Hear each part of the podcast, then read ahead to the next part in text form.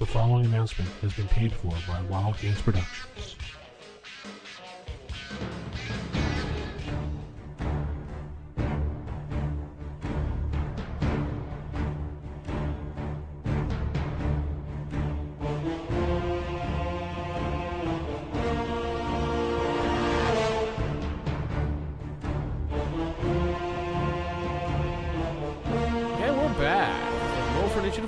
Initiative podcast. We are in volume five, and this is going to be a special insert, the last show of the year. Yay! Sitting here with Nick, Hello, and everybody remembers Sal. Who? Yeah, you. Oh, me! It's I am here. yeah. So most people probably say I'm me. Sal. Um, so yeah, we're back with our last show of the year, a special insert. We're doing a special show this week uh, Mm. in celebration of the Star Wars movie coming out, but we'll get more into that shortly. Uh, Celebration like Life Day. Yes, Oh. this, this is your life day. God, you is- had to bring that up. Yeah. well. So, uh, Sal, where, you've been gone the longest out of all of us. What have you been doing? Um, well, I've been doing a lot of stuff with. Uh, actually, I have been prepping for an uh, upcoming D and D game. Oh, Um, actually, it's Labyrinth Lord stuff. Oh, cool. Um, nice. And it's an amalgamation basically of Labyrinth Lord and Sword and Wizardry. Um, it's just taking bits and pieces of stuff, and I'm putting it together. A lot of house rules, but I've been making a lot of props for the game. All right. Yeah, uh, I got a lot of. Uh, actually, I made the I made the wand of Orcus. Wow. Yeah, I see you've been commenting on DM Scotty a lot lately, so I figured you were building his Yeah. stuff. That must have been a heck Yeah. of a project. Um, actually, it's it was it's been pretty easy. Um, Huh. yeah, it's like the stuff that I, I make. It's it's it came out. It's come out pretty good. I've, I've taken a couple pictures, but I don't want to show it because I know one of the one of How the did little Orcus sil- feel about it, though? Well, it's not his, so he didn't mind. Okay, good. The replica. yeah. Um, Jeez. Yeah. So yeah, the uh, one of the one of the people that are in actually the DM Scotty group is one of the players that's going to be playing. So I haven't been showing too much, but I've been working on that. Um, I actually found an old adventure I had wrote uh, when I was a senior in high school, Oh boy. Wow. and it was terrible. Oh, it was horrible. it was absolutely. So you're gonna run it as is. I want to desperately, but it, it's just it's really bad. Um, so I took it and I started tuning it, tweaking it, and it's it's worked out a lot better. Things have things that I've gotten over the years have, have added to it and made it better and made things make sense. Um, it was almost a Gygaxian dungeon of Death. hey, there's a unicorn in this room. Why is there a unicorn in that room? It doesn't matter. There's a unicorn in this room. It Doesn't matter. Sounds like And Castle there are four- right, and, then and right next to it, there are four orcs who are sharpening their weapons. Who didn't think to Oh. kill the unicorn? I- Yeah, it just and, and nothing made sense. It was all put stuff put together, um, but that's what Sounds like been a scene working out of the movie Legend. Ugh. on. Pretty much, except no Tim Curry. Uh, Oh. Yeah. What about you, Nick? Well, gosh, uh, been doing our last Star Wars campaign with my friend Jeff, and yeah, just got off fresh of that last night. We got all um, for our birth, our Christmas gifts from Jeff. Everybody got a, a hardbound printed version of the revised, expanded, updated rules of the Star Wars role playing game, which is amazing. Oh, Yeah, there's it's really sharp. Um, everything it's black and white inside, but it's a color cover. But it's excellent, excellent, excellent. Love it. what an awesome DM! Yeah, just great. He's been and been doing a great job. We ended on a cliffhanger here with our game last night, where eventuality is coming around to where our our one Jedi in the group who has been through a couple personal trials, like running into some Inquisitors and facing them down and defeating them, not necessarily killing them. You know, taking a limb or here or there, because he is a he is a Jedi. He's not a Sith, not yet. Anyway, uh, went to a planet where how the whole plot ties in. Basically, he's going to be uh, ended with him facing down Darth Maul and then Curtain. So he's got to face down Darth Maul. Yeah. should be interesting. So, and we're starting to build our little rebel fleet here.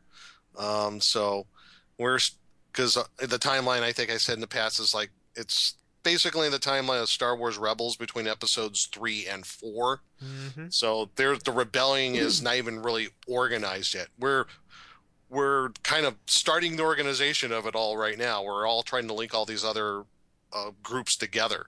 So we don't even have a, like a cohesive command structure yet. so it's very much in its um, the very beginning stages, which is very cool. I I really enjoy that. So it's kind of a there's a, definitely a sense of tension to the whole campaign so far. So really loving it. Yeah, I noticed that, that Star Wars is really getting into that whole let's do everything more closer to the original movies that came out than anything that LucasArts did. That was everything LucasArts focused on everything on Clone Wars and Yeah, that which now- is fine. which is good. I like that era, and most people did too. They were fine Yeah. with it. Some people didn't. They really hated it. But I know Disney's like, we're just going to do it in this era because Lucas did it that era and shoved it down everybody's throat. So let's shove this down their Yeah. throats. Well, I got a feeling though that it's sounding like because now that we're talking about the new movie of The Force Awakens and hits the snooze button and goes back to sleep for 20 minutes. Yeah. Um, but running gag joke online. Um, But with the new movie, it sounds like what Disney slash Lucasfilm are doing is they pretty much got everything wide open. It could be anywhere uh, from the Clone Wars. There's people saying, could there be some stuff later on from the old Republic era that we might see? I mean, who knows? You got a huge, long history, literally thousands of years open to you. well so, Disney's going to take advantage of it. Trust me. I mean, uh, I mean, if anybody's been following the news on this, what they're going to be doing, there's going to be a Star Wars film e- every year for perpetuality until they don't make money on them anymore. Wait, there's So- a new Star Wars movie coming out? Yeah, did you not know? Oh, Oh, yeah, this the little movie's coming out in just a few days. check that out. yeah. So, uh, yeah, really jazzed about that. There's going to be the anthologies film. There's going to be you know, uh, Rogue One, which I Mhm. love the premise behind. How they they took it from that first paragraph of the scroll of A New Hope. It's like, well, how the hell did they get those plans? And who was that first group? So that's going to be very cool. There's going to be a Boba Fett anthology film, Han Solo anthology film. Are they referencing Boba the, Fett, where?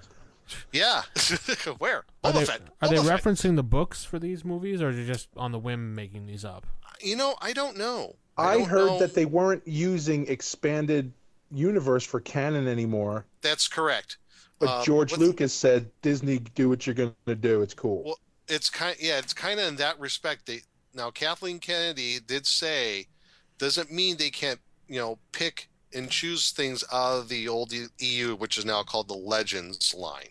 right. It's rebranded as Legends, but it doesn't mean they can't pick and choose elements out of their storylines, people, See, they got a, and put it into what would be quote unquote considered canon. they got a Legends contract. Okay. So, I mean, I mean, and it, I think it would be remiss of them not to maybe pick ideas or characters and stuff from the old EU. I think that would be a it would be a good help, and then incorporate it into a whole new story. Who knows? I mean, I think it's I think it's a pretty exciting thing that that's coming because you know I'm a huge Star Wars fan from way back as much as you guys are. I was six years old when I saw the first film, changed my freaking life. So What Star Wars? Well, oh, sorry. yeah, the, the you know the one in '77. Oh, okay, yeah. That Oh one. yeah, with uh, what's his name, McCoy and Spock. Yes. Kirk. yes, yeah, wrong. Oh, Anyway, eh, wrong. Anyway, so we should probably actually get into what we're going to be talking about, huh? Today. yeah, sure. We jump right into that. Uh, quickly, I've been doing my actual play podcast. That stuff. I know people have been asking where the hell it is. Yes, Where there you go. It is. Uh, I deleted it all. I'm sorry. I can't bring it out. Oh, sorry. Oh. Uh, no, it, that'll be coming out in 2016. I'm got to take the time to do some heavy editing on it all, and uh, I got up to. I think I have, I have seven players, six players now total. Cool. So Perfect size. Six Yeah. players is like perfect. And we're playing Mentzer D and D, Sal. So you should kind of like that. I oh, do that'd kind be of. fun. You're you're a I Labyrinth kinda- Lord player, so I'm a what? a Labyrinth Lord player, so Oh yeah, you're an LL player, so you should kind of like Mentzer. Indeed, indeed. Anyway, uh, so yeah, we're gonna jump right into things. Uh, we're gonna talk a Right little into the Starlight Pit. Yeah, there you go. ah, talk about the original um, West End Games Star Wars uh, 1987 first edition role playing game that came out way back in the day that we all loved. I know people have been asking us over and over to do a review of this. And So- now we have their op- we have the opportunity. We figure with the movie coming out and we only have one more show of the year, we'll just do it for this. Yeah, why not? So yeah, like Vince said, this is over the when the first initial release of the Star Wars role playing game by West End Games, and to kind of give a background for everybody, it came out in 1987, right? Right. 4 Mhm. years after the last, what we all thought was the last film. And there really wasn't much material relating still think to the Star Wars universe at that time. It was like the three films and all the other stuff associated with them that came out, right? And books weren't Mhm. acknowledged by it. And, and there might have been a couple of books, you know, the, the you had that Han Solo series that was out during the time, uh, the the stuff with Lando, yeah, the you know, Han Solo Stars End. There was there was that, some of the other books, but there was nothing really that kind of give you a, a real in-depth view of the Star Wars galaxy. And I, I'm far as I know, I think the the role playing game when it came out in '87 really kind of paved the way towards the e, what would become the EU, the expanded universe. Hmm. Because once there was, it was just like a meat and potatoes information fest of everything about vehicles and the characters and the weapons and everything. That was one of the cool things about it. So I think it kind of in its in its way kind of paved the way towards what would be becoming the expanded universe. But um, just to kind of go with the basics of the game, like I said, D6 Star War, uh, D6 Star Wars. So it was based off the D6 uh, system by West End Games, which had its beginnings with the Ghostbusters role playing game yes. Mm-hmm. Which I I know I enjoyed, which is Oh, really okay. fun. I, I liked it that it was it was only relying on one die, D6, and I'll get into how that all ties into the to the role playing game, the Star Wars role playing game here. But uh, it's the book is really nicely laid out. Uh, In fact, it was probably one of the things that attracted everybody to the game is the artwork and the layout of it is Okay, hang on. I, I want to I, I want to jump in on you for a sec, Nick. yeah. Now you said you liked the artwork. Yeah, the artwork and the layout of the book I thought was very good. Okay, layout of the book is uh, that's not that's out of my my range of, of things, but the artwork I thought some of the alien artwork, like you look back at it now, and it's Uh-huh. like wow, Yeah. like some of it was terrible. Yeah. Well, they well in the original like thing, things that were not from the movie okay because you know when you when you got names for things in the movie like when you found out that you know walrus man who you had the figure for because everybody had the figure walrus man wasn't a walrus he was some sort of amphibious spider Okay. and you're like yeah so but like that came from uh, he was like what's it, aqualids aquanids or something Yeah. But- you know when you see that in the book you're like okay great you know who he is you know what that is okay great or you see Mhm. Okay, you know what a wampa is. Terrific. You know what it- you know. You know you know what these things are. They have Mhm. names, but then they would start adding on alien races, Mhm. and they would just you know give an elongated forehead or add an Well, extra set of eyes, and it was like this is terrible. Like they're get like who's doing this? Why are you why are you letting them do this? Well, they did on the initial book. They kept pretty close to, from what I understand, they worked closely with Lucasfilm on this. So Okay. they tried, at least on the initial role playing book itself, when that came out, they they kept with what they had as far as information from George Lucas and Mhm. tried to put um, game mechanics to it. Mhm. So yes, everything was heavily worked on with Lucas Studios. Yeah, Arts, I- excuse me. Far as far as I know, and you'll even see it in some of the later books that I'll mention later on. Some of the artwork is is also goes back to the original Ralph McQuarrie concept art for the movies when he was working on it. So, um, but now I, I'm not talking about the original book, honestly. Um, I'm talking about like just I guess uh, some of the other books that I've seen from the old West End days. yeah, I guess it would just I don't know. I- It was lacking for what the game has, you know, is and what it represents. All right. Well, most of the West End artwork back then sucked. Yes. Yeah.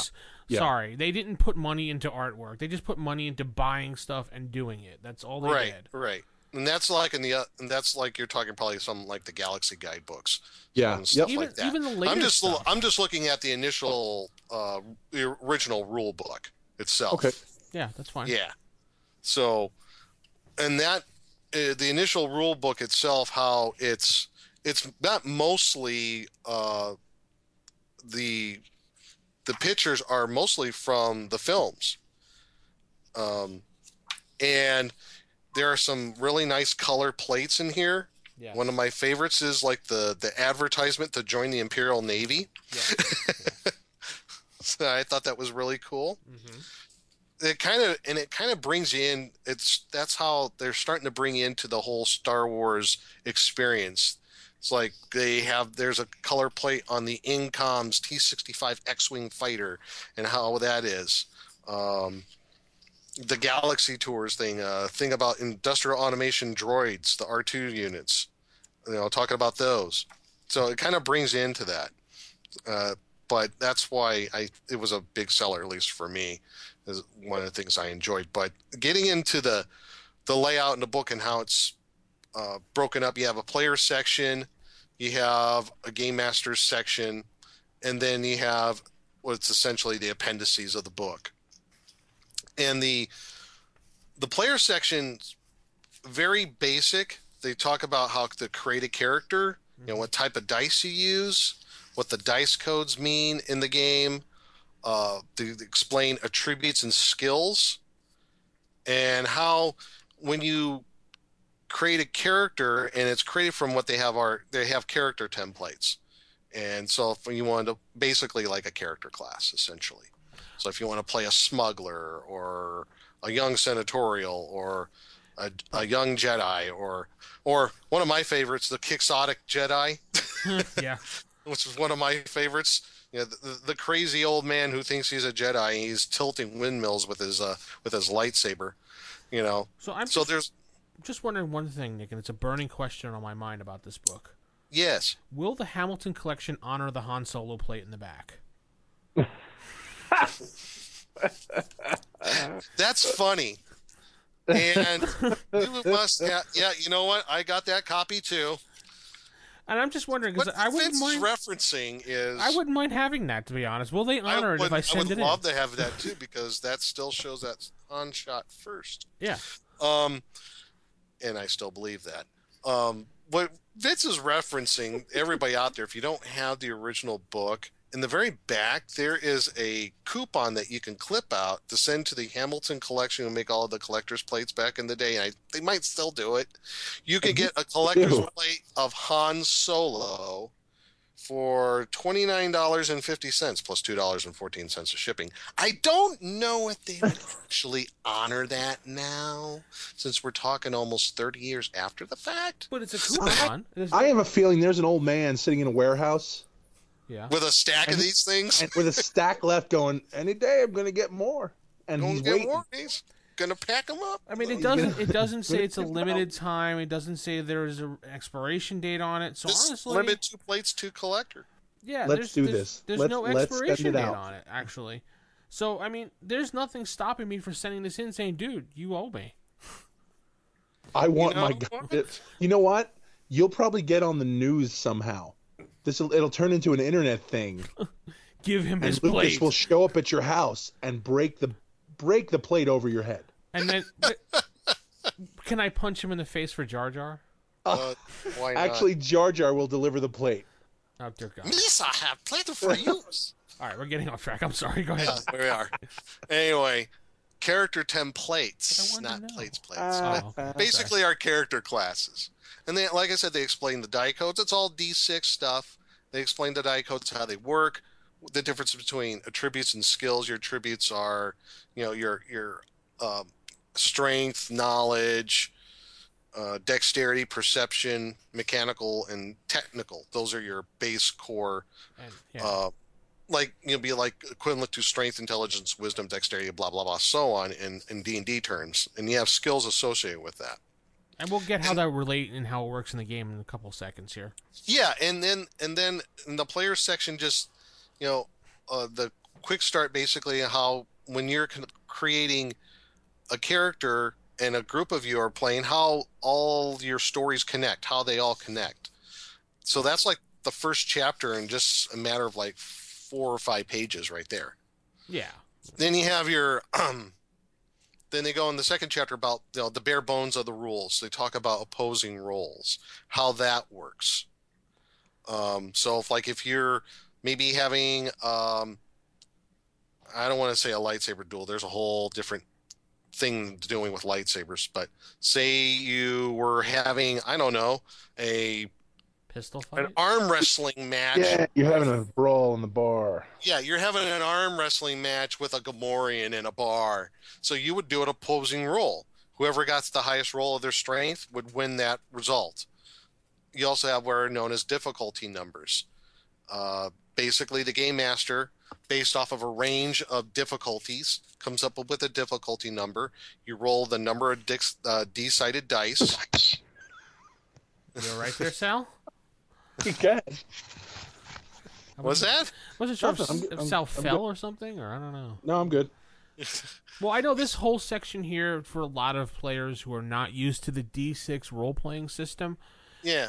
Uh, it might come off as a little confusing. It might come off as maybe a little difficult. Not saying people are stupid, because no, no one is stupid. It just you might look at it and go, meh, this is a pain in the butt, or meh, I'm not interested in this. You can always go, and I found in the last five or six years that you can go download something called Mini Six. It's by Anti Paladin Games.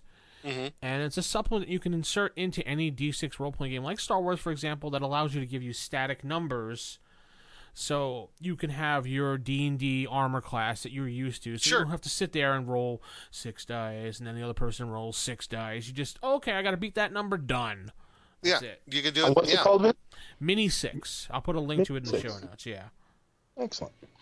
Yeah, so you can yeah, there's a modification to that, like Vince said, that you can have like static numbers for your attributes, and then you'll probably modify that for any skills that you have. mm-hmm. But in in the initial game, it's it's a just a number of dice that are associated with like your attribute. For example, perception. Maybe you have 3D associated with your um, perception attribute. So you would roll three dice every time in accordance with a difficulty number that your GM has in mind, for example. So then that difficulty number could be what let's say it was an they have a range from very easy to very difficult. And let's say it was like maybe a, an easy task, so maybe you had to get a 12. You roll your dice, if you make that number or higher, you succeed. It's simple as that. So they talk about the difficulty numbers again in the combat.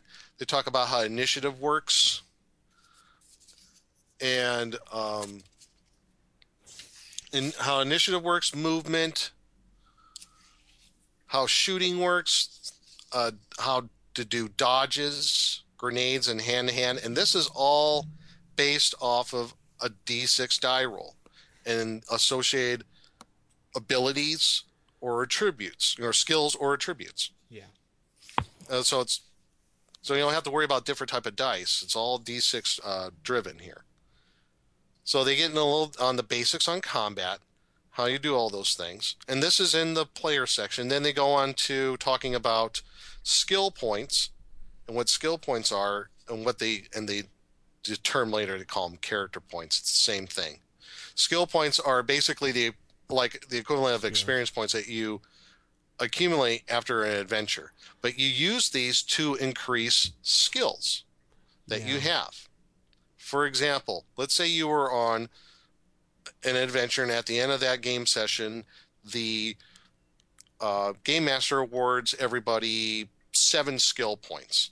So you write that down, and you can split those skill points up amongst any of your skills to have to increase them. Say you wanted to improve your blaster skill, it's at three dice plus one.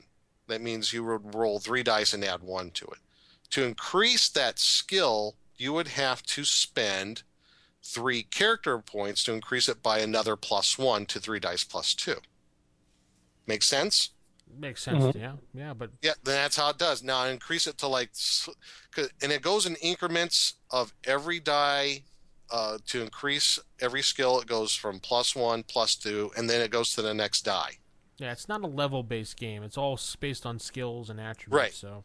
Say like, for example, like like I said, your blaster skill was at three dice plus one. You use those Right. skill points to increase it to three dice plus two. And then if you want to increase it to four dice, you would have to spend another four. another it'd actually be six skill points to increase it to four D, to four dice. Oh, would it be? I don't know. Okay. Yeah. Because it, every it's it's it accumulates. So you would go from three dice to six dice for for up to the second and to and to get to the third one or get to four dice you would have to incre- you would have to spend six skill points. So your blaster skill would be at four dice. The next time you get skill points, you want to increase it to four dice plus one. It would have to be four skill points. So the, ho- the you're going to need more skill points the more dice that you have associated with that skill. Okay. So that's yeah, move on. That's how it's confused everybody. like So let's just move on. okay. Anyway, so that's skill points. Yeah, and if, how if they haven't played the D6 game yet, F them. okay.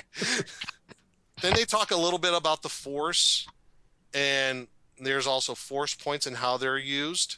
And this is really important in the game. Uh, you could have characters that are like Jedi that are force sensitive, and some that maybe are not. Uh, but you, every character starts with one force point. You can use that force point basically as a way of I guess getting out of a sticky situation.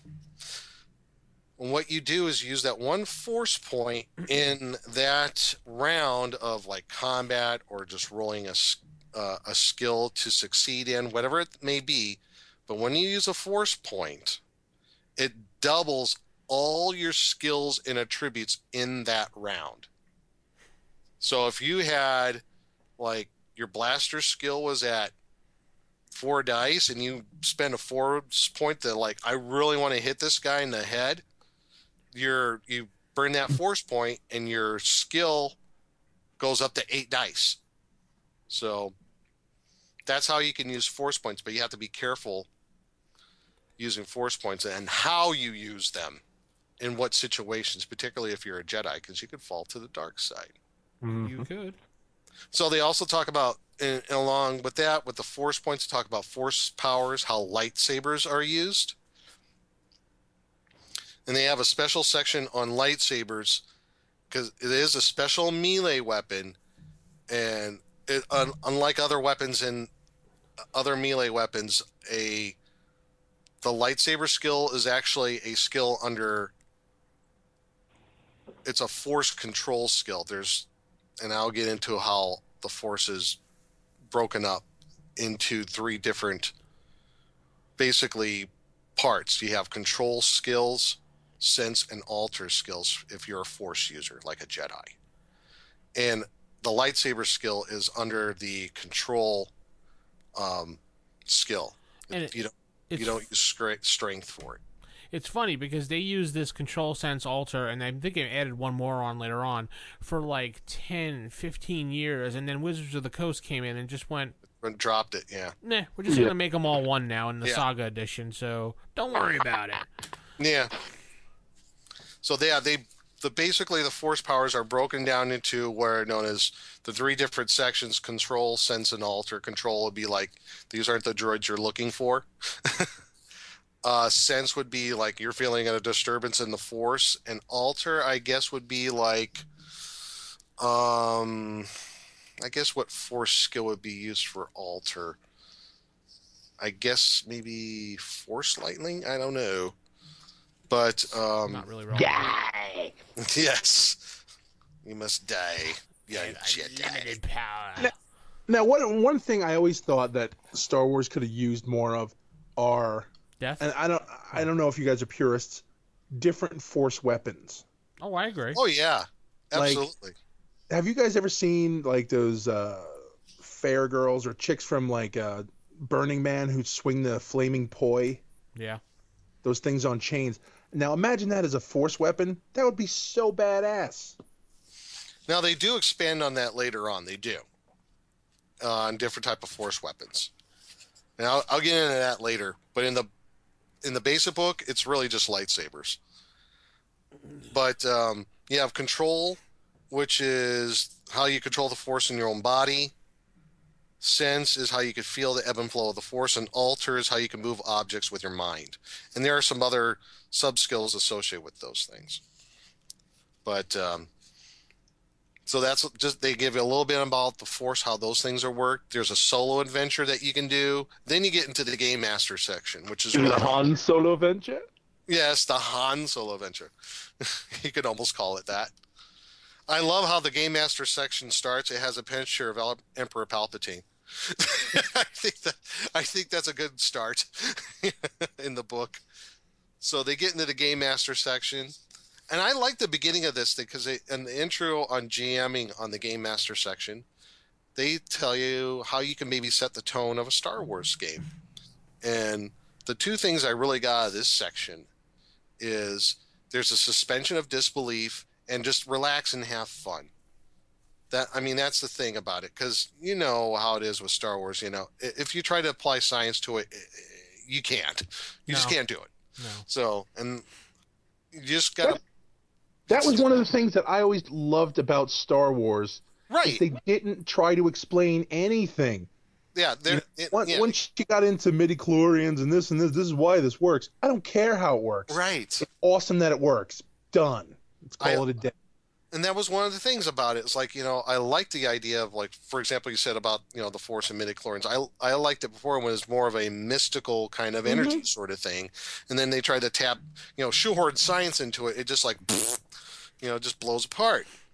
Um, so that's why they say you know suspension of disbelief. Don't worry about any quote unquote science behind it all, because if you want to do that, just think of it this: they are so technologically advanced from us it almost seems like magic. So, and I think Asimov put that in one of his. Right. Well, like thinking about Ben Kenobi as this crazy old desert wizard. Mm-hmm. Awesome. Awesome Yeah. idea. Like There you it go. changed the whole complexion of things Mm-hmm. as opposed to that smooth, cool guy running around with Anakin, you know, you know, flying and jumping in ships and doing this and that and saving the day. Right. But like to me, like with Ben, the crazy old wizard, that Right. was that made a perfect NPC. Right. You know, Yeah, you don't know did. who this guy is. You don't know what this guy had going on. You don't know. But then again, that fell into the trap of pretty much everything I despised about the Star Wars game of using canon characters in your game because Right. no DM, no no guy running the game ever did it right. And, But- and that's my own personal opinion and my own personal experiences. Yeah. They and- never did that right because now you became you became the Jar Jar of the show because Right. nobody yeah. Because all those nothing to characters do were while like. you watched you watched NPCs fight NPCs and you watched masturbation Yeah. of of these things happen. Yeah. You're That right. I mean, familiar. you would. It's the whole Mar- Mary Sue character, you know, trap that could a GM can fall into with a game like Star Wars or Star Trek. Heck, you could fall into it with D and D Forgotten Realms. Like all of a sudden, Elminster starts shows Right. up, and you just sit back and go, "Okay, hmm. Right, what are you gonna do? great. Exactly. yeah." Oh look, oh. Tiamat. Oh look, Elminster. Oh look, Avenger. Oh look, War Duke. That's right. I pulled out Avenger. yeah. And you start taking that stuff out. And- and anyway, you sit there. You're sit, you're Right. stuck watching a show or a movie instead of role playing the game. Right. And I think that was part of it on the original game because they didn't have a whole lot of material to go on. That's probably how a lot of games went. But later on, as the game evolved and there was more material, it expanded it a little more. But they also go into into having just to relax and have fun. I, I think that kind of goes into the suspension of disbelief thing. Yeah. Well, I Uh, just I thought beyond let's let's well- let's sidetrack here for a minute and have a little Star Wars discussion here since we're talking Star Mhm. Wars, and this is what people Sure. want to hear instead of just sticking to a little script here. okay, okay. Ben Kenobi, okay? Let's talk about him versus Obi Wan Kenobi, okay? Now, Mhm. it seems like that they have two different types of characters here. As Ben Kenobi, what happened to his memory? Two words: plot hole. Yeah, plot hole. Why doesn't he ever remember owning any droids or working with droids, but yet he spends all that time with Anakin and R2 and I don't remember owning any droids. Well, that all depends on a certain point of view. Well, not for nothing. As there wasn't too much. There wasn't too much old Ben can do out there. Right. Well, I mean, So Ben found these these plant growth that was out on Tatooine. hmm So his memory's a little shot. Right. He was smoking the local vegetarian. Just like yeah, you know, Uncle Ben, Aunt Beru, those they, they uh how about maybe why don't they no water be- for him. they could probably explore a whole Obi-Wan Kenobi thing when he went to go learn from Liam Neeson how to, you know, become like Batman or something. Funny that you mention that. There's How a, to be there's a- wanted. Yeah. There's a lot of people out there, and I've seen on some forums, they would like to see an Obi Wan Kenobi an anthology film Why? about. Why? Why don't I would like to see it as what's his name? Uh, who was playing the character? I can't think of his name. Um, um, I know what you're talking about, but yeah, during that, yeah, with that, with that actor, I wouldn't mind Who, Alec seeing. Guinness? not Alec Guinness. Uh, we'd have to dig up his corpse. was going to say, isn't he dead? That's what I'm saying. Alec Guinness, he's not much of a fighter these days. No. No. Are you talking about uh, Ewan McGregor? Yes. yes, Thank Ewan you. McGregor. You. Maybe explore what happened to him when he went and maybe went to go seek out teaching and maybe the troubles he went through and maybe can fix the plot hole. What happened to his memory? Yeah, that's true. And Owen and Beru's. They had his, they had him mind wiped when they got him. Yeah, that was one of the things that got me about Owen and Baru in the second film. Was like, wait a minute, you don't remember having R two or C three PO around? Really? Nope.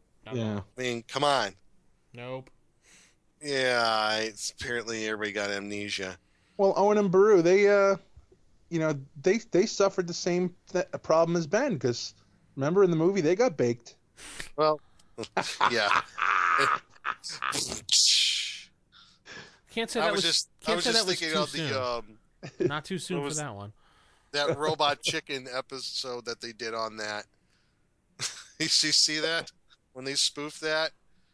Um, The- oh they've done like 180 of them. Oh my god! When when Anakin comes back with his mom's body and everything, and they're like they're whispering amongst themselves, they're going, "I guess you're now little orphan Annie." what? My mother's here dead. Oh, too soon. Jeez. Oh my god. Yeah, that's the whole plot holes with the prequels. I know. But But- uh, th- there shouldn't really have been plot holes because remember George Lucas wrote those. I He wrote know. all together at one time. Remember? I know. Remember when he said Isn't that? isn't that weird? but the kind of mentioned the prequels. Uh, I did find out about a version of the prequels that somebody did. They're called the non-cheese versions. You can find them on YouTube. well, I, I was I was thinking about before before the movie comes out, watching the machete version of uh, Machete cut, yeah. the machete order, or The whatever. machete cut. Oh no! Yeah. Of Um, yeah, movie. Dicky Trios in all of them. Oh god! but there's a um a, a, a no cheese or a non cheese version of the prequels that uh, somebody that did was fan made, and they're actually very good.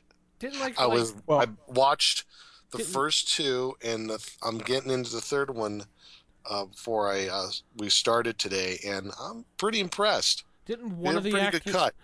Some actor take like the first I called actually, Vince. I know what you're going to bring up. Yeah. I called Topher Grace. It was Topher. Okay, yeah. yeah, You called. I him. uh, I called his place yeah. and I asked for a copy of that movie. Yeah. Uh, well, he hung up because I don't know him. He uh, he was the one who did that. Yes, and like a handful of Hollywood people got to see the Topher Grace cut. Could that that dude spent a long time making, and it's like supposed to be the definitive version of all of them. really? Wait, he oh, took Oh, the, yeah. yeah, the first three and chopped it into one long two and a half he, hour movie. he sat and he edited and he re-edited and he fixed he fixed the movie from what I was from what I've heard. I've read on the internet. well, he fixed all three movies and made it into one. So Made it into one. I think it was a, like a, a six-hour movie. No, I Is think it was. Is this the like one that's called The. Fall of the Republic? I don't know what it was named. I just know he chopped the It's movies like up. very long. It's Cut like out three Jar Jar. something hours or something like that. cut out the Jar Jar crap. Cut out the Yeah. boring crap. Well, the the one fellow who did this non-cheese version, like for example with Jar Jar and some of the other alien creatures, Mm-hmm. he cut out all the cheesy accents and put subtitles to their alien language, which works to me Yeah, which a would make lot it better. Yeah.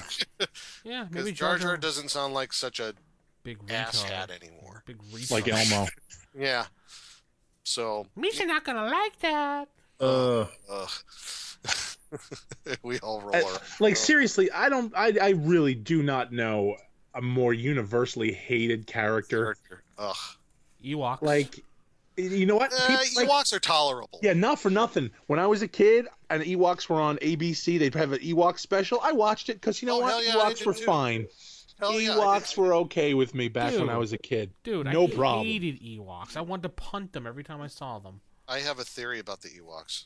That they're your illegitimate children. No, that they're actually uh, dark side force users. And the show just ended. Good night, everybody. You night. want to hear the theory? Yes, Nick, I do want to hear this. Thing. I'm All right. burning to know. Well, Emperor Palpatine, being a Jedi, being a Sith, looking for also more power, also from the dark side, builds his Death Star on Endor. Okay. Endor, Ewoks, okay. What do we know about the Ewoks? They're freaking cannibals. What happened to all those troops? They're banging on their helmets and everything. They wanted to roast Han and Luke. Mm-hmm. right. They're freaking cannibals, man. They eat other they eat other intelligent Ewoks. creatures. Well, that's not cannibal. So maybe, just maybe, they're manifestations of the dark side of the Force. And what a better way to disguise a manifestation hold of the dark hold side on. than under it as a teddy bear. Now, if you were to tell me that they're not they're not cannibals, they are just meat eaters. Yeah, they eat other intelligent beings. That's fine. That's fine. Um, however, if at this point you were to tell, you know, they were you to use some maybe Dathomir witch problems going on there, you know, that sort of magic, dark Yeah. side. There you, you know, go. You got you know Chief uh Chief what's his name and Wicket Chief Chirpa? Chief Chirpa. And there's a little jagoffs running around with stone spears. They can they can get involved in some scary stuff. I, I admit that. yeah. Although I will say that the Emperor probably had zero, zero knowledge of the Ewoks. He's probably I- said, "Let's build around the forest moon of He- yeah. Endor. What are teddy bears?" Yeah, Little did he realize. he was cuddled with them. Well, you know what? It's no far fetched than people saying that Jar Jar Binks is actually a Sith Lord. I'm thinking True. We've seen, that one out there. Although he he did actually get all this everything underway, much in the way Gilligan did. So On every Gilligan's show. evil's genius. yeah, every show was a goof that caused something else to happen, and that's exactly what happened with this crap. Yeah. And uh, you know, they could have just left it all alone. Didn't need it. I know. I'm not gonna. You know what? No, no. Yeah. This is this this this is a time of celebration. The new movie's coming out. Yes. We're not gonna lament over the the No, three we're things not. and everything we didn't like about the other stuff. Because that's So not what we do here. We talk about nothing but positivity here. Yeah, this isn't the long don't grievances talk about- podcast. as long as we don't talk about the holiday special. Ugh. Ugh. Sal, this is Anyway, moving on. this isn't the grievances podcast, Sal, right? I mean, So, um, they really in the game master section, they just expand more on what was in the the player section, and particularly about attributes of skills. They talk more in detail on the combat stuff, how that's done. Uh, they get more specifics on wounds and healing, even about like med packs, back to tanks, how they work. Um, they talk about starships and space travel, how in that section, it's really basic. Just some of the stuff of the, the really the movie episode four, the descriptions of the the ships and those, how hyperdrives work, hyperdrive bas- backups work, astrogation rules, how that, all that ties in, and a pretty descriptive section on starship combat. Not complicated, but pretty pretty um, descriptive of how everything works. And then they expand more on the force in the GM section, you know, just about how you could get dark side points by doing evil acts like aggression, killing, and fear, leading to the dark side, you know? Yeah. Um, and they expand more on the, the idea of the Jedi, how you need to find a master, and more about the Jedi Code and what the Jedi Code is. And they have all the rules for the different force skills and how they work.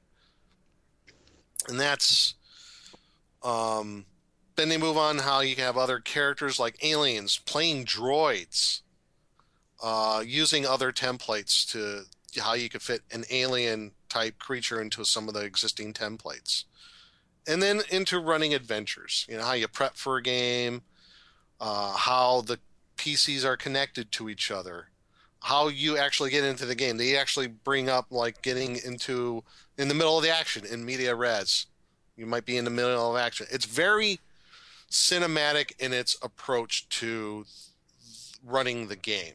Mm-hmm. And I think that kind of falls back to where they talk about earlier when you run a game, don't worry about the science about it. You know, don't dwell on the details. Just kind of go with it.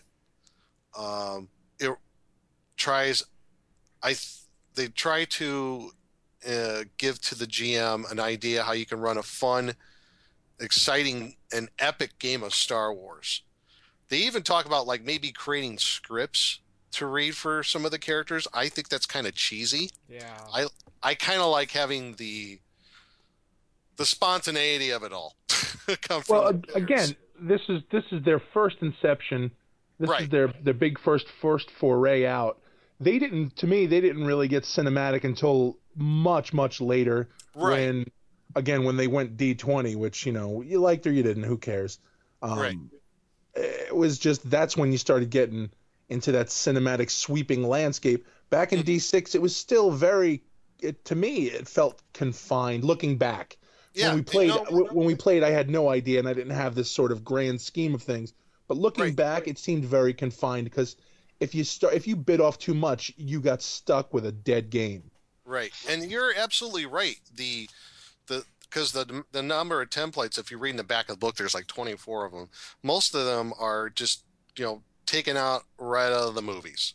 You yeah know, there's not there's not a whole great a whole lot of originality in them, except maybe the Quixotic Jedi, which I get a real kick out of. But um, yeah, I like the whole scripts to read.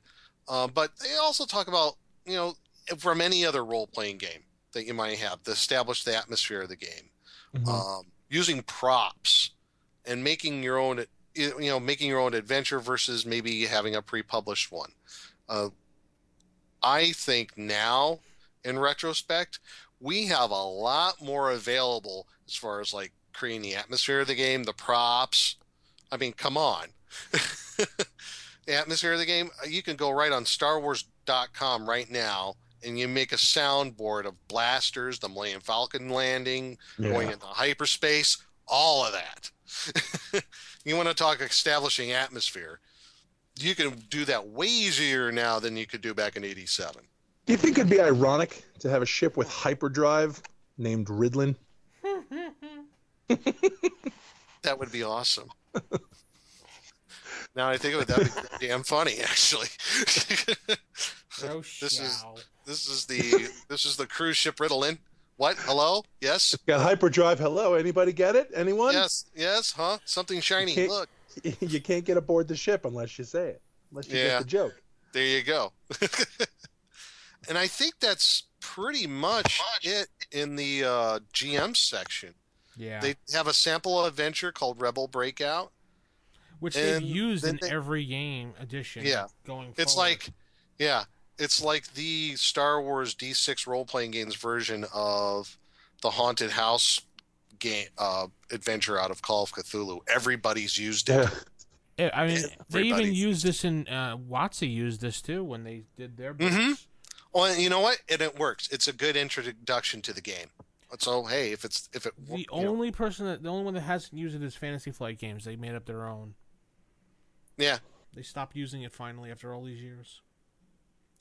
But I guess uh, going to my final impressions of the whole thing, I I think for myself it's a must-have for any old school gamer. It's easy to learn and play.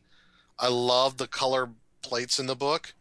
Like I said before, like Han that whole join the Imperial Navy sort of thing. I love that. Um, and as I said at the very beginning, I I not sure, but I'm pretty. I'm not 100 percent sure. I'm pretty positive this is really a first where you see the Star Wars galaxy and the expansion of it, real first in-depth look of it all. hmm You know, so that was my impressions of the whole thing. Uh, what about you, Vince? And then we'll get on to Sal. what are your impressions of the game, and or at least the book itself, the the original rule book? The original rule book was boring. I'm sorry. It was- Really? I thought it was a boring read, except for the middle. That part was awesome. I liked that little flavor. in. The rest of it, I was just like, I don't know, thinking about someone like, this is Star Wars. This is the best thing in the world. You know, I was just like, ah. Maybe I'm just a fan. Dreamer read Star Wars. Yes. shut up, Sal.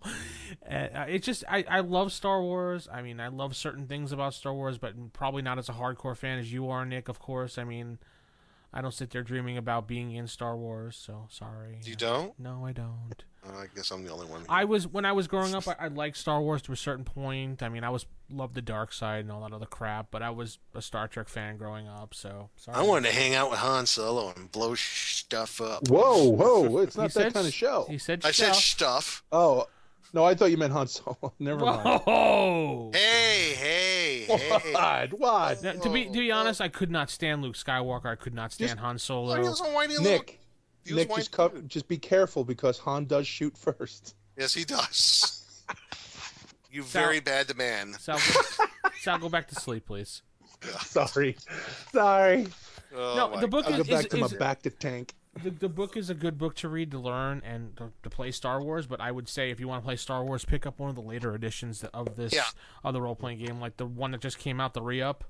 Yes, that's the one I have. The one you have That's- the re up. I have the re up too. I printed it out. It is a nice book. I'll give you that. Yeah. And what Yeah. Vince is mentioning, and you can find it on d6holocron.com, and we're going to have that in the show notes, uh, is a great fan driven website on everything associated with the uh, D6 game. And they have on their website every single published work on the D6 role playing game that you can download as a PDF. Everything from the original uh, book that came out in every 87 with the there's the, all the supplements Yeah. the the, the galaxy guides um, all the adventures um, and most of the adventures are actually they're average uh, there's a couple out there that i thought were very good but they have everything that you want amazing including what vince was talking about and i did too the revised expanded and updated or the re-up rules I mean, I, For ha- the I had a lot of fun playing the Star Wars games, but I never used any of the canon stuff. It was always like, you know, you're Right. on this planet doing this by yourself. Yeah I didn't do like how Sal like said earlier before the show. You get stuck with all the canon stuff and all the boring stuff, and everything gets shoehorned in, and you're kind of like, oh, I'm just reliving what I saw in your movies. Just blows. Mm-hmm. Yeah, and so yeah, let's go like what what Sal would say then. Like you, that was kind of like what you're saying. You can get in that whole Mary Sue NPC trap, like you were talking about. Yep. So, what Sal? What are your impressions, Sal? Yes, please, please your do tell us. Okay, and this this is the truth, God's honest truth. When I was when I was younger, when we got this, I was so psyched for this. hmm This was this was amazing to see.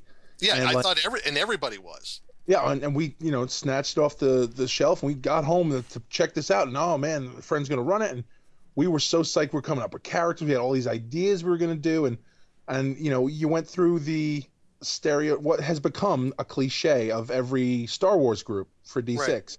Hmm You got the one Jedi who's, you know, either hi- in hiding, or you had the smuggler. And those that's what anybody ever wanted to play. Mhm. Um, even the Quixotic Jedi, you know, it's, it's a great concept, but it was more of a joke, and everybody wanted to be a badass. Yeah. So nobody wanted the Joker character, right. uh, unless he was a smuggler, because then you're Han Solo, and who didn't want to be Han Solo? Me. So, no, you're just different. yeah, but yeah, the what? So like I said, when I when I saw this book, when my friend had the book, we oh my god, it was the most amazing thing ever Right. because it was the first of its kind. It was Mhm. new, and we loved it. And we played a long time. We played a long time game. We made characters that you know, in our group. If I, we were, I were to go meet these people again, and go, oh, remember this? And they, we'd all laugh about it and talk about it. And when we were going to do the show, like I said, I had started thinking about back then, but I'm uh, with my my now brain, and I Yeah. look back, and I'm like, I I would I would probably never play it again. Like it's fun, but It feels limited. it feels supremely limited. Almost and ready. Hang on, Vince. Yeah. Earmuffs. Okay. I feel the same way about the Marvel game. It it wound up to me like back when we played it, it was so amazing and I loved it and I loved it and I loved it, but it seems limited because unless you're going to start, you know, yanking guys out from canon, Right. now you're stuck in a little box with Right.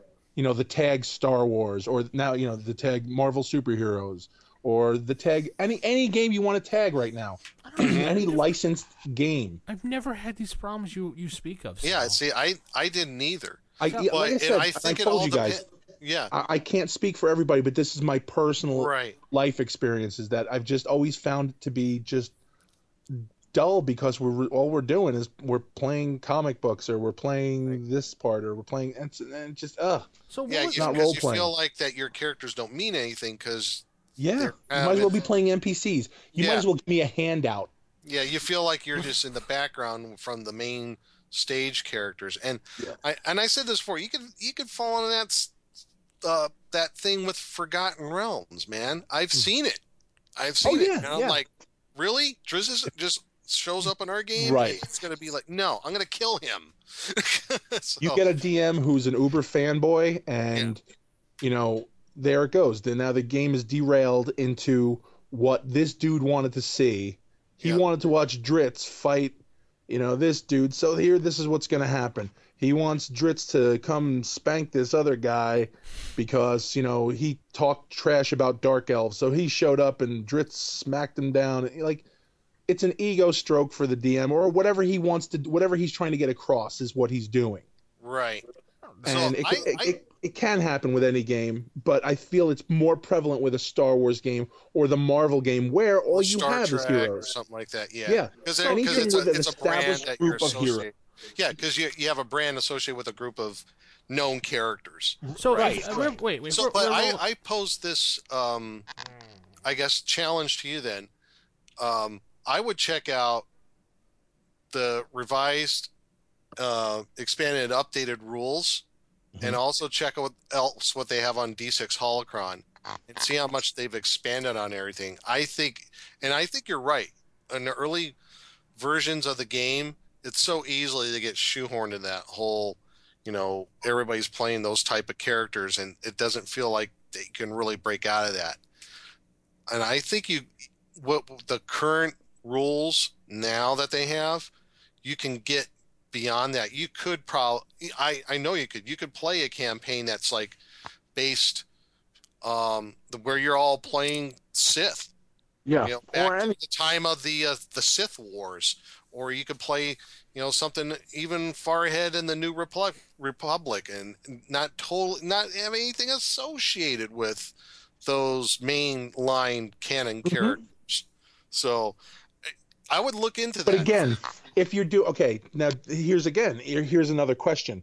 yes. If you're going to do that, you're going to play four Aqualoids, uh, you know, who are they they all pilot a ship. This amazing ship that they have, they've traveled. It's it's in the New Republic.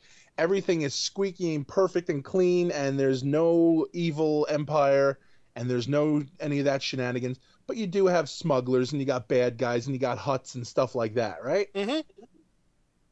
Why, why Yeah, bother you- calling it Star Wars? Well, you can. Well, because there are Uh-huh. some people who enjoy just playing in that sort of, I guess, sandbox. Yeah, we call them jerks. Ah, No, I'm, I'm kidding. It's just- it's- but like I said, at that point, if you were to come to me and say you want to play a Star Wars game, I'd I'd have to go. Oh, well, who's running it? And then okay, I'll give this new guy a try if I don't know him. But if you were to come up to me and tell me, "Oh man, we got this game, we're gonna play, uh, you know, Star Adventures," and I'm like, "Oh, cool," and it's the Star Wars game, I'd be like, "Oh, uh, oh, this is a lot like the Star Wars game, but it's much better because it's called Star Adventures and not have to do with Star Wars." well, So just You know don't what I mean? the Like, la- it's a don't simple like the thing. labeling. You just don't like the labeling. That's all. Uh, you know what, Vince? Don't judge me. I am judging you. I'm judging you. You do not like labeling. I don't like labeling. I'm a I'm anti-labeler. Sal is Sal is very politically. he goes correct. down the, the, the, the canned vegetable and I rip rips off those. all the yeah, labels. I take all those labels off those damn cans. Canned those peas, cans deserve to beans, be exactly. So, what would be a great Star Wars adventure for you, Sal? Describe your one so we can understand. What would be a good Star Wars adventure? To me, it's it's. It, I, I really don't know. Um, So, if I was running a game for you and we were, I don't know, we were playing, and for example, your characters got stuck because I don't know, some stormtroopers decide to surround you, and then, for example, some minor character that you may have heard of shows up and saves the day, but says, "All right, I'm out of here." That would be shitty for you. um, like if you were to, what's his name, Dak? Uh, what's his name? Nick, you probably know it. Um, From Empire Strikes Back? Dak Rendar or something like that. Yeah, uh, his uh, tail gunner from in the Snowspeeder Right. Battle of Hoth. Yeah. So Dak Rendar shows up Mm-hmm. and he saves us, Yeah, right? but then And he leaves. I would pop for that. It'd be funny because it's Dak Rendar or or Because we know he's going to die anyway. Yeah, what Right. What is it? You're, you're in your spaceship, Porkins. and Porkins you know, shows to me, up. You know, that's goofy, and it's like, okay, that was a little haha for for the Right. fanboys in the group, and the DM threw it in for whatever reason. Okay, great. Okay, well, how about this for It a didn't Star affect Wars? the game. It didn't. It didn't choke up ninety percent of the night. Well, how would you feel about this? What if you were like proposed a game and say, okay, we're going to do a Star Wars game, but we're all going to be playing part of the Empire. We're, going all to play, as an Imperial. No, not necessarily. Or Imperial agents. Let's call them. Play maybe agents. Imperial agents. Maybe someone's Okay. playing a stormtrooper. Maybe someone is part of Inter- Imperial intelligence. Right. Maybe you have someone who is an Imperial Navy commander. So you know, now we're like- going to run around and we're going to go do our missions, and we're going to go maybe do some espionage. We'll Yeah, a little more espionage, maybe a little more backstabbing. involved. yeah, that'll be great. We'll we'll go play Travis. Now, so if we're playing Marvel superhero Sal, which is another game you mentioned, like so that. you want it Yeah. to be like Star Wars, but not like Star Wars. I'm Yeah. confused. Yeah, I, let, me, let me let me narrow this down. Shh, hold on a second. We're playing Marvel. We're playing Marvel superheroes, or we're playing DC heroes Right. from the '80s, and we spend I don't know. I spend a 10 minute scene because your character's like, going off the rails a little bit, and I'm just like, you know, Batman shows up in the shadows, and he's just like, you know, kid, I've been watching you, and you know, you seem to be going a little off the hilter there, so I just want to let you know. And you have a role playing exchange with him. It's kind of cool, whatever. And all of a sudden, he just Yes. boom, he's gone. And that's Right. the end of Batman. You, and you kind of have your character knows in the back of his head, whoa, Batman's watching me. Yeah. We may see him again. So you're going to walk away from that night and be like, no, this is just labeled as GC. No. And No, I'm not. And again, you know what this is this really has to do with the DM. If Right. I, you know, if if you run the rest of the game, we went as our superheroes and we did whatever we did, yeah. or who was the vigilante who did whatever, and we played our game, I'd be like, that was cool. I had fun. Uh-huh. Okay. Right. And you threw Batman in because you know I shot someone or I- anything of that, and Batman showed up and, and gave me a talking to. I'd be like, oh, that was kind of cool. Batman showed up. Now I know. Just that's just kind of a to me. That's a DM tool. Great, you used it well. Right. You used it sparingly. Terrific. Right. So So, and but, I, I think, all right, so and I, same like I scene- said, same scene. Let's do the same scenario depends again. on the DM. So same scenario again. Uh, you do that. You're off the hill. The Batman shows up and he's like, "All right, kid, you did this wrong. So I'm gonna hang around with you for the rest of the adventure." Well, he doesn't say adventure. I'm out. Yeah, This that, that's form what is- you're, that's what you're talking about, right? Something I like get- that. And that's what I was kind of alluding to. The whole what is known as the Mary Sue NPC shows up and takes over the whole freaking game. Unless wait, Vince, Mhm. were we playing Star Wars? Oh Jesus! yes, we were playing Star Wars and Batman if showed Batman up. showed up at Star Wars, I saw what happened with him and Vader. That was Yeah, pretty I saw that fan film too. Yes, I but no, but that. like for for example, like to me, Batman. if we're showed playing a we're playing a Star Wars game, and you know Luke shows up and we have to help Luke out. Every other character in that game is going to rely on Luke for everything. well, yeah, of course. But then again, if the DM is the GM is really good, like you said, Luke is going to you guys to help him out. Maybe there's Right. something he can't achieve on his own. He needs Right. you he guys. can't get to this place without us. Terrific. Right. But anything that comes up between point A and point E, Luke can handle because he's Luke freaking Skywalker. Maybe.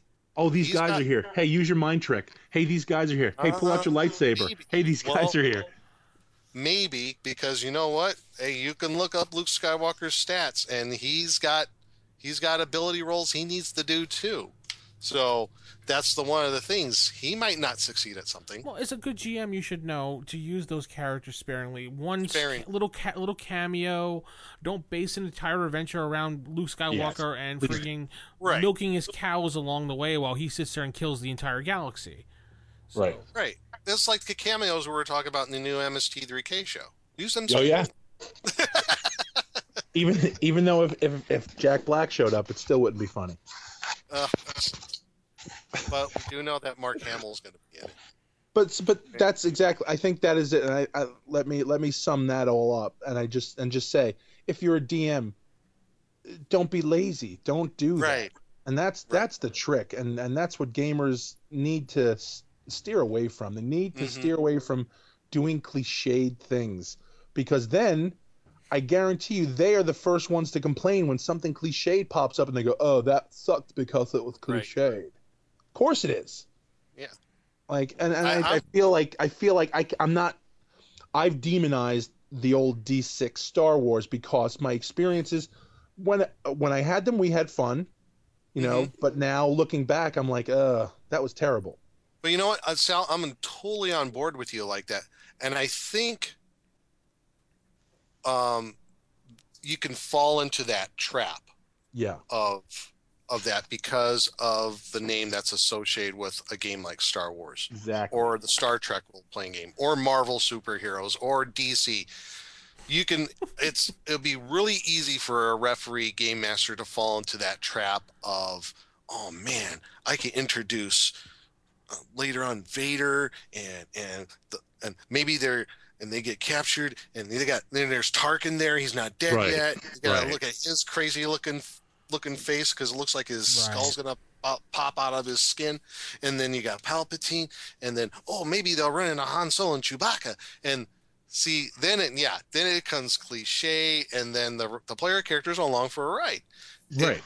so as a good DM, like you said, a good DM will use that stuff sparingly, maybe even not even in the adventure itself, but maybe just in the background that somehow affects Wow. what's going on in your game. Well, I learned as a DM because of the dumb players and annoying players that I've had, never mess with any canon characters because you never know when those characters will be like, Luke Skywalker shows up and you're like you're chatting with him, your friend's like, I take out my lightsaber and I stab him right in the heart. It's just like, Right. Oh. Yeah, Exactly. and then yeah, yeah, that's why yeah, Because you, You know could those that people, going. You, th- th- you just have, you just have that one player that's just like I'm bored, so I'm going to kill everything. You know. yeah. That's the number one reason people go to the dark side if you're playing a Jedi, and Yes, the rest Kill of the Skywalker. right, and the rest of your group isn't. If the rest of your group is playing smugglers and you're playing the only Jedi, chances are by the end of that game session you're gonna be dark side because you're gonna get bored because you're gonna be damn close. yeah, you gotta you gotta sit there and play a paladin basically, yeah, and the rest of this party is being a bunch of scrub nuts and running around the place hijacking ships, taking this, taking that. Yep. And the DM's and while the guy's running the game, he's gonna kind of ignore the the Jedi guy because he's he has to handle all these crazy people with thermal detonators. yeah. So now the quickest way to send that guy over the edge to the dark side is ignore him because now the only way he's gonna get your attention, I gonna well I'm gonna shoot this guy. Okay, well I'm gonna force choke this guy over here. Like, so now now the game has totally gone off off the rails. yeah. And I'm again talking from experience. This is how Yeah. I've always ever seen it. and even players, play longtime players who know how to role play, they get bored. So what do you do? You start looking for stuff to do, and Yeah. if you know, eventually, it just eventually winds up. All roads lead to force choking somebody, and then that's that's a negative. and, that, and that's just bad for everybody. Yeah. Well, according to the according to the rule book, force choking is bad. Yes, it is. So- And even Luke did it. Right, but it's bad. That's so right. force choking is uh, all roads lead to it. Um, and- and to kind of close up on the resources. So we had, like I said, D6 Holocron, which is a great resource. And I highly recommend everybody not just looking for the, the, the original rules, but look for those re-up rules. Yeah. They're in there. They're excellent. Uh, rancorpit.com. Nice. Amazing forums. Real good place to go to. They have great um, resource for uh, campaign ideas. Uh, another one that not necessarily dealing with role playing, but they have some gaming stuff in there, but everything Star Wars, theforce.net. Mm-hmm. Great place to go to about the movies, the canon material, some really good stuff, and some very interesting conversations between, you know, all of the people who like the original trilogy versus the prequel trilogy. You know, the, the, the whole flame wars that happened with that. That's real fun to watch. Get some popcorn. And then, of course, StarWars.com. You know, for all your Star Wars needs. so that's pretty much, I guess, the the basic rule book in a nutshell, and our you know our opinions and ideas about it. So uh, that's my take on things, and I think that's how you have it. And may the force be with you always. Yes, and uh, enjoy the movie as it be out uh, in a few days. Uh, Oh, I can't wait. And remember, everyone, peace is a lie. or shall set you free. those are the those are the two Sith rules I remember. Oh, that's right. That's right. Yeah. and just because to end the show, peace, love, and gaming. The Roll for Initiative podcast is a production of Wild Games Productions in association with D20Radio.com. You can visit us at RFIPodcast.com or contact us on our forums at OSRGaming.org or even by calling us at 570-865-4210. This podcast is produced for entertainment purposes only. All other uses are prohibited. And remember, if your magic missile spell doesn't automatically hit, you're playing the wrong edition. Thanks for listening, and we'll see you next time on Roll for Initiative.